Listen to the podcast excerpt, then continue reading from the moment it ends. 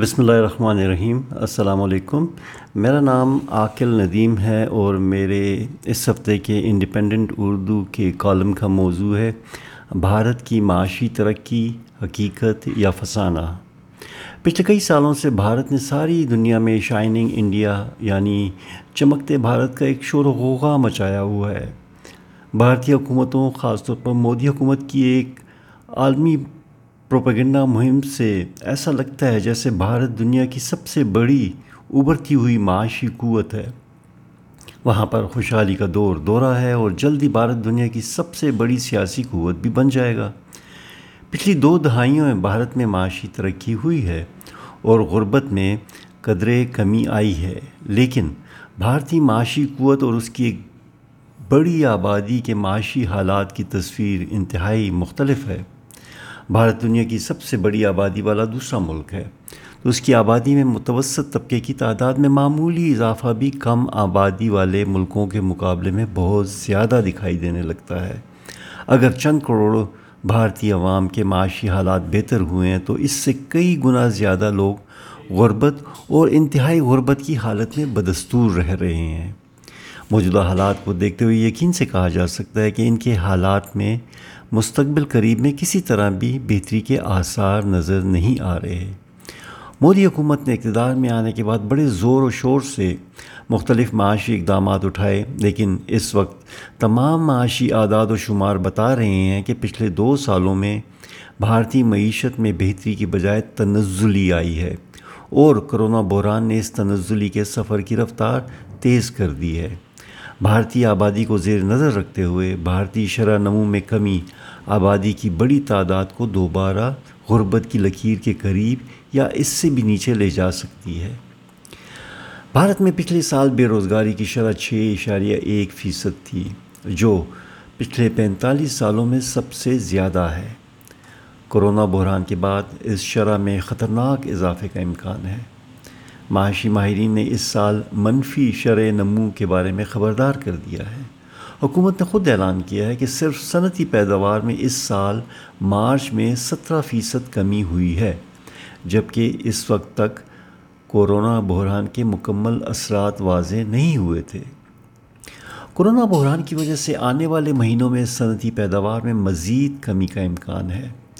بین الاقوامی مالیاتی اداروں کے مطابق دو ہزار بیس کے مالی سال میں بھارت کی شرح نمو دو ہزار اٹھارہ کی سات فیصد سے گر کر چار فیصد تک پہنچ سکتی ہے۔ یہ معاشی حالات غربت کے سفر میں مزید تیزی لا سکتے ہیں۔ بھارت کی ایک سو بتیس کروڑ آبادی میں سے تقریباً اسی کروڑ غربت کی زندگی گزار رہے ہیں۔ ان میں تقریباً دس کروڑ سے زیادہ انتہائی غربت کی حالت میں ہیں۔ یہ اعداد کرونا بحران کے بعد بڑھ کر بانوے کروڑ تک پہنچ سکتے ہیں۔ یہ وسیع تر غربت زیادہ تر دیہی علاقوں میں ہے۔ ان میں اٹھاسٹھ فیصد آبادی روزانہ دو ڈالر سے کم پر زندگی گزار رہی ہے اور تیس فیصد سے زیادہ صرف ایک اشاریہ پچیس ڈالر روزانہ کما پاتے ہیں، جس سے وہ بمشکل ایک وقت کا کھانا کھا سکتے ہیں۔ ان غربت کے مارے لوگوں میں سے ایک بہت بڑی تعداد بڑے شہروں میں کچی آبادیوں میں رہائش پذیر ہے، جہاں نہ پانی کے، پینے کے پانی کی سہولت ہے اور نہ ہی تعلیم یا صحت جیسی بنیادی سہولتیں دستیاب ہیں۔ بھارت میں کروڑوں لوگ رات سڑکوں پر سو کر بسر کرتے ہیں۔ ان ناکافی شہری سہولتوں کی وجہ سے بیشتر لوگ اور خصوصاً بچے جان لیوا بیماریوں کا شکار ہو کر موت کے گھاٹ اتر جاتے ہیں۔ بھارت میں ہر سال چودہ لاکھ بچے اپنی پانچویں سالگرہ منا نہیں پاتے۔ یونیسیف کے مطابق پچیس فیصد بھارتی بچوں کو تعلیم کی سہولتیں حاصل نہیں ہیں۔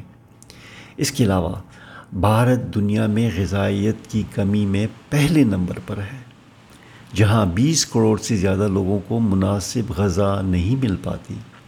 صرف چھ فیصد بھارتی عوام کو نلکے کے پانی تک رسائی ہے۔ بے روزگاری میں کرونا سے پہلے ہی اضافہ ہونا شروع ہو گیا تھا۔